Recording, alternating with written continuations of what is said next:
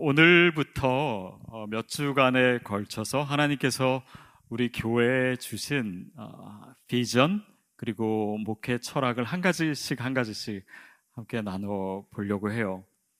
어, 근데 그 이유는 사실 하나님께서 우리에게 주신 이 비전이 어, 단지 어느 특정한 교회에 주신 비전이 아니라 우리의 각자의 개인적인 삶과 연결되는 것이 중요하기 때문입니다. 그래서 어, 우리가 한 가지씩 볼 텐데요. 어, 특별히 왜이 어, 설교 시간을 통해서 이것을 나누려고 생각을 했냐면 분명히 여러분이 등록 교육 때 그때 들은 거를 다 잊어버리셨을 것 같아요. 어, 근데 제가 한 가지 물어볼까요? 여러분 지난주 월요일 날 점심 때 뭐 드시는 거 기억나시는 분? 월요일 날 뭐 드셨는지 기억나시는 분 있어요? 저기 한 분 계시네요. 굉장히 특별한 거 드셨나 봐요. 근데 대부분은 아마 기억 못 하실 거예요. 어, 근데 이 어떤 심리학에서 우리의 기억의 능력을 측정하는 그런 연구가 있었는데 그 결과를 보니까 어, 25분 전, 그러니까 25분이 지나면요, 우리 기억의 42%를 우리가 잃어버린대요.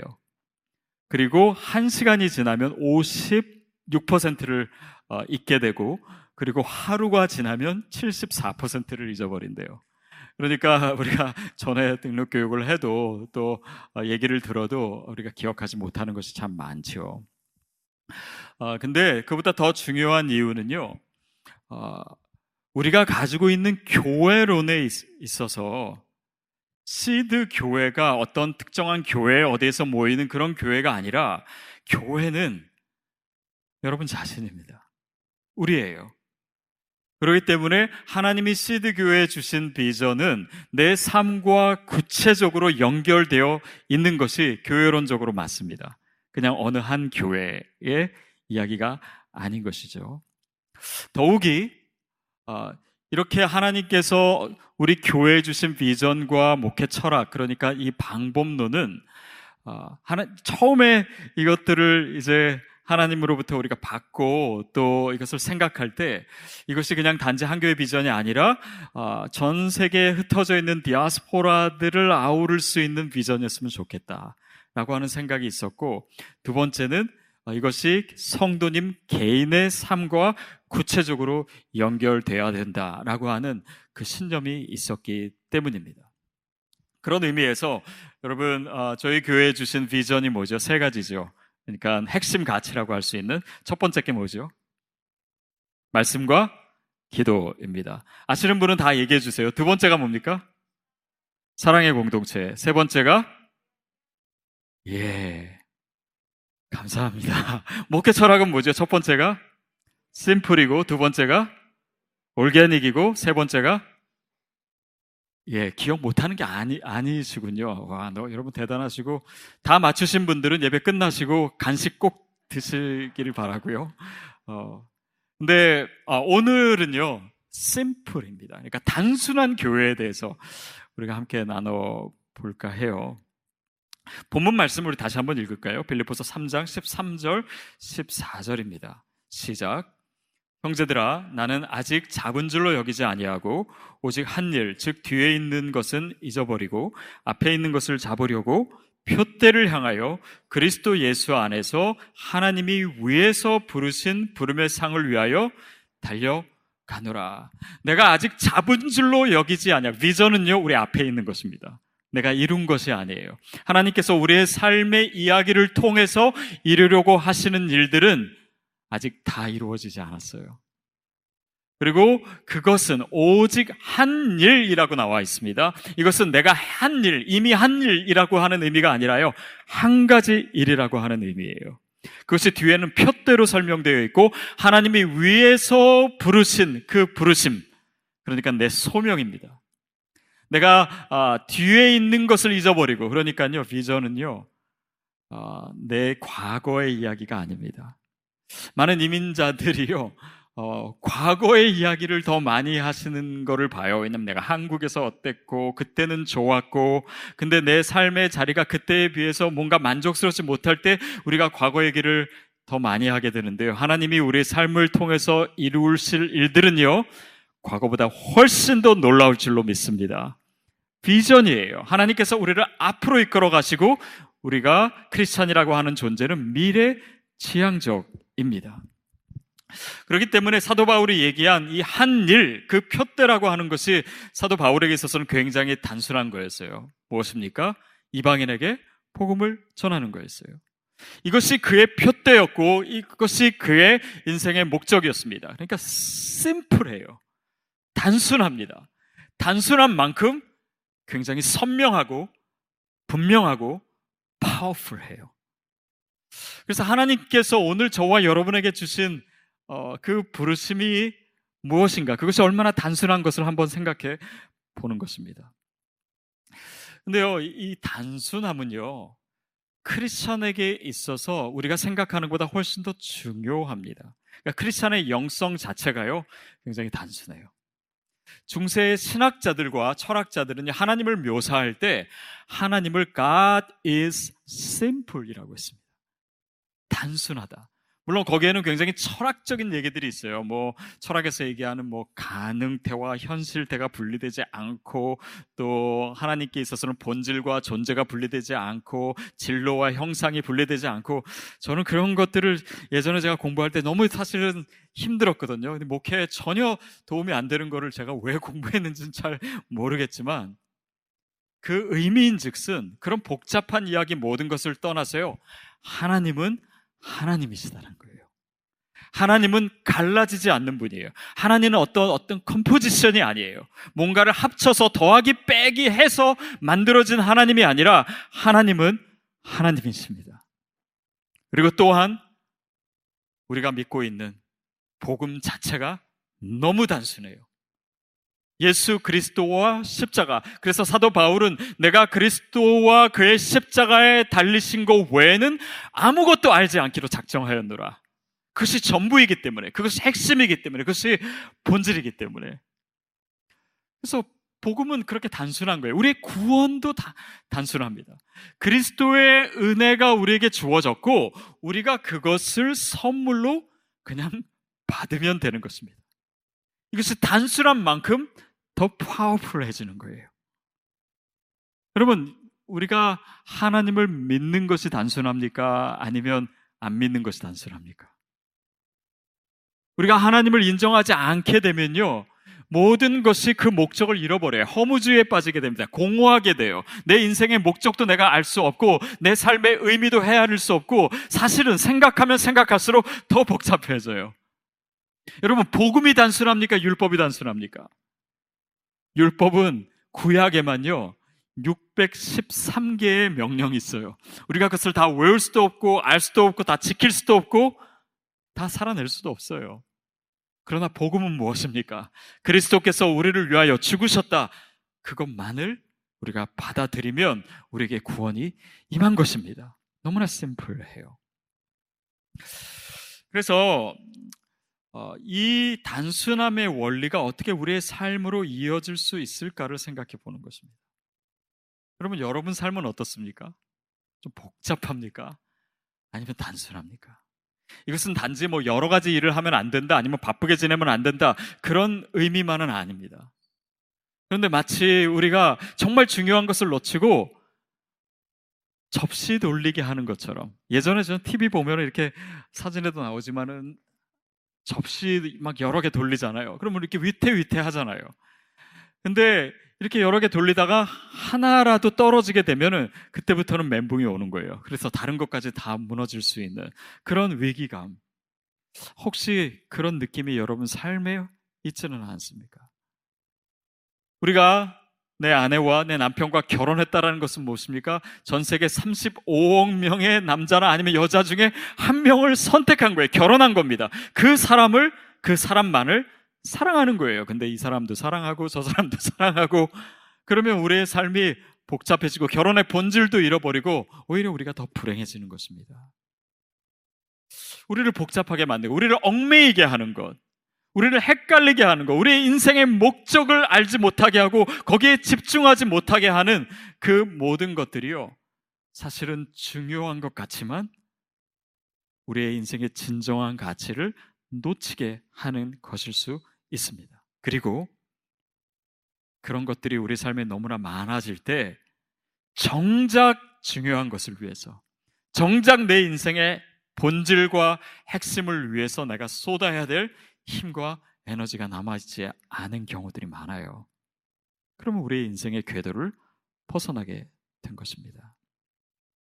그래서 우리 삶을 다시 돌아보게 되는 건데 그것이 결국 왜 그렇냐면 한 가지 이유입니다. 본질에서 벗어나 있기 때문이에요. 과연 내 인생의 본질, 과연 내 인생의 목적, 과연 하나님께서 내 삶에 두신 표대, 그 부르심을 위해서 내가 그 궤도에 있는가, 그 본질을 추구하고 있는가, 아니면 멀어져 있는가를 생각해 보시는 겁니다. 특히요, 요즘 우리가 팬데믹을 맞으면서요, 사람들이 내 삶에 있어서 중요한 것이 무엇인가, 진짜 중요한 것이 무엇인가를 더 많이 생각할 수 있는 계기가 마련된 것이에요. 죽음이 그렇게 멀지 않기 때문에 내 주위에 있는 사람들이 언제 죽을지 모르기 때문에 그렇게 되면 죽음을 앞둔 사람은요 삶이 심플해집니다. 왜냐하면 단지 죽기 때문이 아니라 내 삶의 헛된 것을 채우면서 살고 싶지 않은 거예요. 내 삶에 더 중요한 것, 더 본질적인 것, 하나님의 뜻이 무엇인지 우리가 더 깊이 생각하게 되는 것입니다. 그러면서 내 삶을 심플리파이 해요. 더 중요한 것이 뭔지를 생각하게 될수록요. 그 방법은 뭐가 되냐면 덜 중요한 것, 의미가 없는 것, 부차적인 것, 이런 것들을 내려놓게 되는 것입니다. 이 작업이 우리에게 필요해요. 마치 나무를 가지치기를 하잖아요. 가지치기는 뭡니까? 어떻게 보면 훼손처럼 느껴져요. 손해처럼 느껴져요. 그러나 그것을 가지를 치는 것을 통해서만이 더 꽃과 열매가 풍성하게 맺어질 수 있습니다. 우리 삶에 그럴 필요가 느껴질 때가 있어요. 하나님께서 우리의 삶을 단순화시키고 가지치기 하시고자 하실 때가 있습니다. 미켈란젤로가 정말 수많은 어, 작품들을 만들면서 그 조각에 대해서, 조각하는 과정에 대해서 뭐라고 얘기했냐면, 조각이란 불필요한 부분을 제거하는 과정이다. 그 위대한 작품은 사실은 그냥 어떤 뭐 뭔가를 창조적으로 만들어내는 것 같지만 다른 의미에서는 불필요한 것을 얼마나 잘 제거할 수 있는가. 그것이 그 위대한 작품으로 이어진 것이에요. 그러면서 그가 뭐라고 또 얘기했냐면요. 단순함은 그저 단순한 생각에서 오는 것이 아니라 수많은 사고의 과정을 거치면서 핵심만 남겨놓는 것입니다.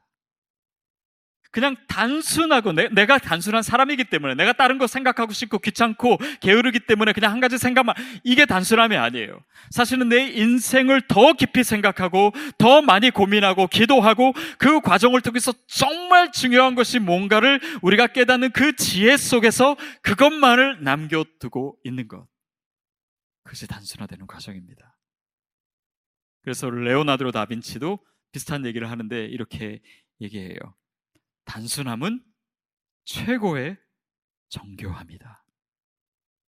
단순함이 사실 우리 인생에 있어서 정말 중요한 이 모든 과정과 경험과 생각과 결단과 포기와 내려놓음을 통해서 남겨지는 인생의 가장 중요한 선물과도 같습니다. 아, 저희 교회 얘기를 좀 하고 싶은데요. 여러분 시드 교회에 제가 여러분께 문제 하나 내겠습니다. 시드 교회에 가장 많은 것이 뭔지 아십니까? 시드 교회 가장 많은 거. 제가 대답할까요? 시드 교회 가장 많은 것은요. 없는 것이 많습니다. 없는 게 많아요. 그래서 뭐 예를 들면 교회 자체가 굉장히 단순합니다. 교회가 예배와 소그룹, MC 이게 전부예요. 그래서 이 단순함을 통해서 어, 하나님께서 어, 우리 교회에 요구하시는 것은 뭐냐면 그 핵심적인 것을 통 위해서 다른 것을 내려놓는 거예요. 왜냐하면 하나님께서 그것을 통해서 우리에게 더 선명하게 역사하시기 위함입니다. 근데 제가 팬데믹을 겪으면서요. 사실은 우리가 개척한 지 1년 만에 이런 어려움이 왔기 때문에 사실 굉장히 당황스럽지 않았습니까? 근데 이 팬데믹 기간에 이 단순함이 얼마나 파워풀한지를 많이 느꼈어요. 그러니까 교회가 복잡하고 어, 막 이런 것들이 너무 많이 늘어져 있으면요. 우리가 이 팬데믹 상황에 적응하거나 변화되기가 힘들었을 겁니다. 근데 단순하면요, 변화되기가 쉬워요. 그리고 이 팬데믹은요, 새로운 차원의 교회론을 필요로 하고 또 새로운 차원의 어떤 혁신을 필요로 하는 시기이기 때문에요, 복잡하면요, 혁신이 어렵습니다. 그러나 단순하면요, 우리가 그 상황에 맞는 변화를, 그 혁신을 우리가 이룰 수가 있어요. 또, 우리 비전과 우리의 목회 철학도 굉장히 단순합니다. 근데 이것이 단순하지 않으면요. 사람들의 이야기, 사람들의 필요, 사람들의 어떤 어, 얘기하는 거에 따라서 이 교회와 또 목회 철학이 흔들려요. 근데 단순하면요. 왜냐하면 하나님께서 시드교회를 통해서 모든 것을 하라고 하시지는 않거든요. 우리에게 주신 비전이 뭔가, 무엇을 이루기를 원하시는가, 아, 그것이 선명할수록 파워풀하기 때문에 어, 다른 가치에 흔들리지 않습니다. 또 예배에도 없는 것이 많잖아요. 뭐 성가대도 없고 헌금 시간도 따로 없고 없는 것이 많아요. 그런데 그러므로 인해서 예배의 가장 핵심이 남습니다. 찬송과 기도와 말씀. 그리고 거기에 성찬이 있는 것이죠. 그래서 이 하나님을 만나게 되는 접촉점이요. 많지 않은 것 같지만 훨씬 더 파워풀하게, 훨씬 더 직접적으로 주님을 만날 수 있는 예배가 됩니다. 교회 조직도 단순해요. 아, 뭐, 뭐 없습니다. 어, 느 교회 가면 뭐 남성교회도 있고, 여성교회도 있고, 어, 나, 남성교회도 제1남성교회, 제2남성교회, 제3남성교회, 권사에도 뭐, 어, 뭐, 권사에도 권사, 1권사, 2권사에, 끝나면 은퇴권사에, 뭐, 안수집사에, 은퇴 안수집사에, 뭐, 사역 등도 너무 다양하고 복잡해요. 근데 여러분, 사실은요, 조직이 복잡할수록 문제가 많습니다. 크고 작은 문제가 많이 생겨요. 근데 단순할수록 사실 문제될 게 별로 없어요.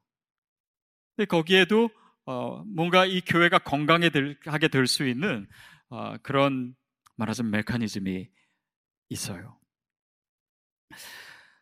아, 제가요 어저 늦 게 어, 새벽에 어느 그 한 교회에 가서 이제 뭐 특별 새벽 예배 한다고 설교를 부탁해서 제가 설교하러 갔습니다. 목사님이 저를 소개해 주시는데 한 번도 제가 들은 설그 소개 내용이 아닌 거예요.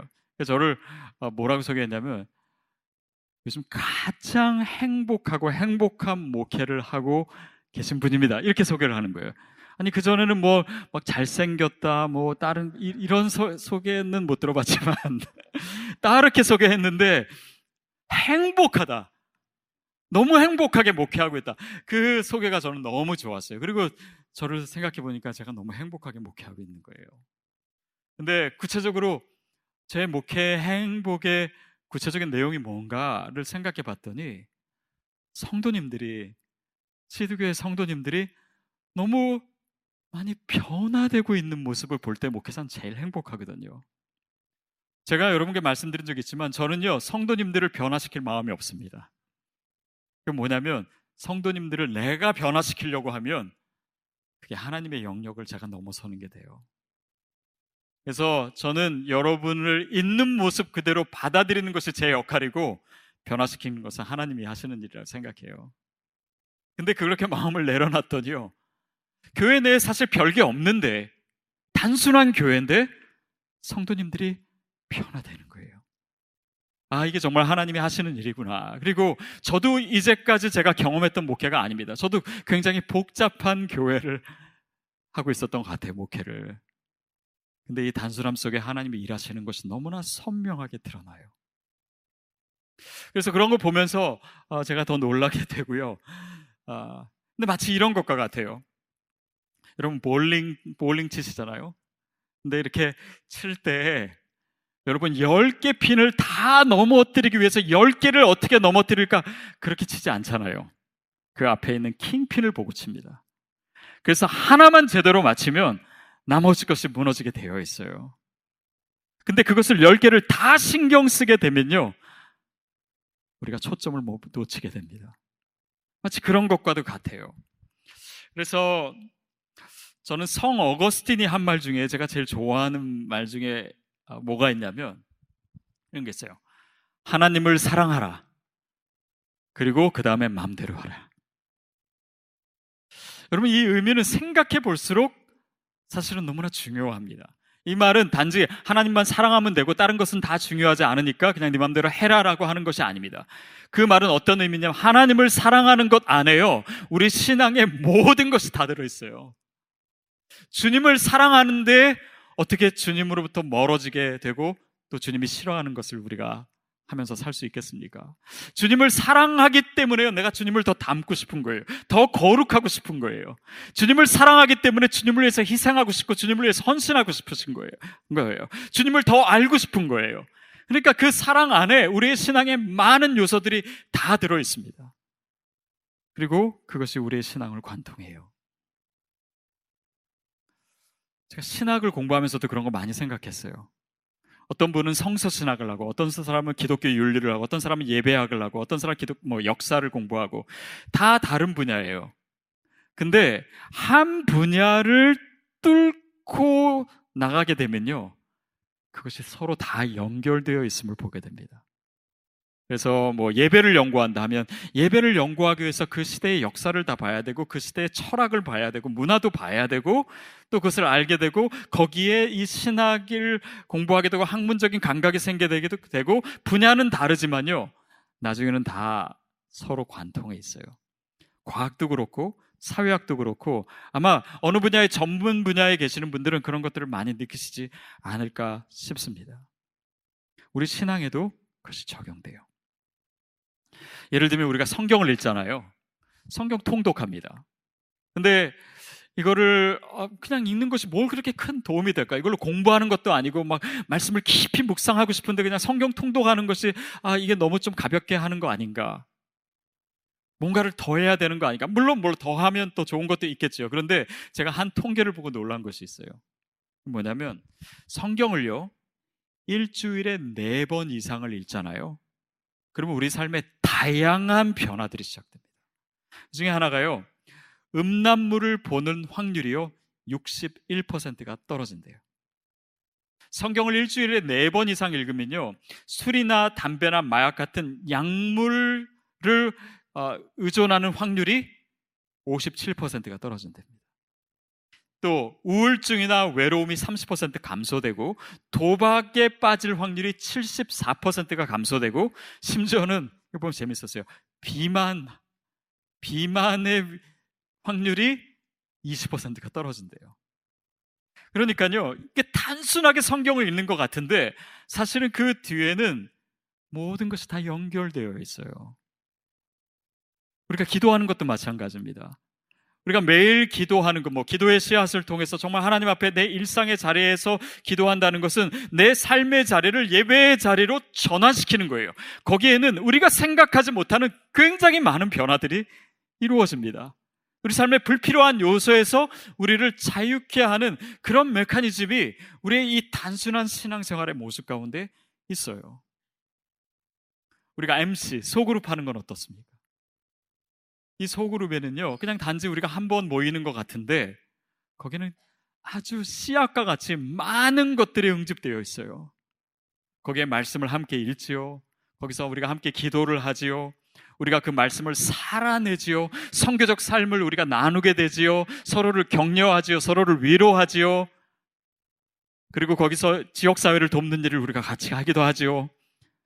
또 믿지 않는 사람들을 위해서 우리가 놓고 함께 기도를 하지요. 거기엔 전도가 있지요.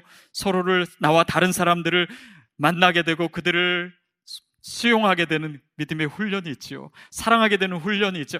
그러니까 이 모이는 것 안에요. 굉장히 많은 것들이 있어요. 응집되어 있어요. 심지어는 제가 최근에 어느 통계를 통해서 본 것 중에 하나는요. 소그룹에 참여하는 사람과 소그룹에 참여하지 않는 사람들이 비교했을 때 자녀들이 믿음을 유지할 확률이 확연하게 차이가 나더라고요. 심지어는. 그러니까 우리는 그 연결점은 그 돌아가는 것들을 다 헤아릴 수조차 없어요. 그래서 단순한 것 같지만요. 단순하지 않습니다. 단순할 것 같지만 거기에는 이 굉장히 중요한 영적 메커니즘이 돌아가고 있어요. 그래서 단순한 것이요. 사실은 더 파워풀합니다. 건축에서 많이 쓰는 표현 중에 하나가 less is more. less is more. 작은 것 같지만 사실은 그게 더 많은 거다. 이게 축소되는 것 같지만 단순함은 오히려 확장되는 것이다. 적은 것 같지만 더 많은 것이다. 약한 것 같지만 더 파워풀한 것이다. 이게 단순함의 비밀입니다. 마가복음 6장 8절에서 9절 말씀 우리 같이 한번 읽겠습니다. 시작. 명하시되 여행을 위하여 지팡이 외에는 배낭이나 전대의 돈이나 아무것도 가지지 말며 신만 신고 두 벌로도 입지 말라 하시고 예수님께서 70 제자들을 파송하실 때 하신 말씀이에요. 네가 신발 하나와 또그 뭘 가져라 그랬죠? 지팡이 외에는 다른 것들을 하나도 가져가지 말라. 두보로도 가져가지 말고 돈도 가져가지 말고. 여러분 예수님의 제자됨의 정체성은요. 무엇을 더 많이 갖는가에 있지 않았습니다. 오히려 무엇을 내려놓는가에 있었어요. 왜냐하면 그 여행의 목적은 오직 하나님만 의지하는 것, 그 목적과 표대가 있었기 때문이에요. 우리 삶도 마찬가지입니다. 우리에게 주신 이 목적과 비전과 이 소명은요, 사실은 단순해요. 우리의 인생의 이야기는 뭐 다양한 것이 아니라 한 가지 이야기일 수 있습니다. 그것이 우리의 소명이에요. 그것을 발견한 사람은요, 내 삶의 가지치기를 시작합니다. 무엇이 중요한지를 헤아림으로 무엇이 불필요한지를 하나씩 제거하기 시작하는 거예요. 그것을 훈련하는 것입니다. 때로는 하나님께서 우리의 삶의 상황을 통해서 우리의 삶을 축소시킬 때가 있어요. 단순함을 훈련시키는 것입니다. 단순한 자리로 이끄시는 겁니다. 그리고 이것이 어떤 의미를 갖는지, 하나님께서 왜 내 삶을 그렇게 인도하시는지를 우리가 그때 잘 헤아려야 돼요.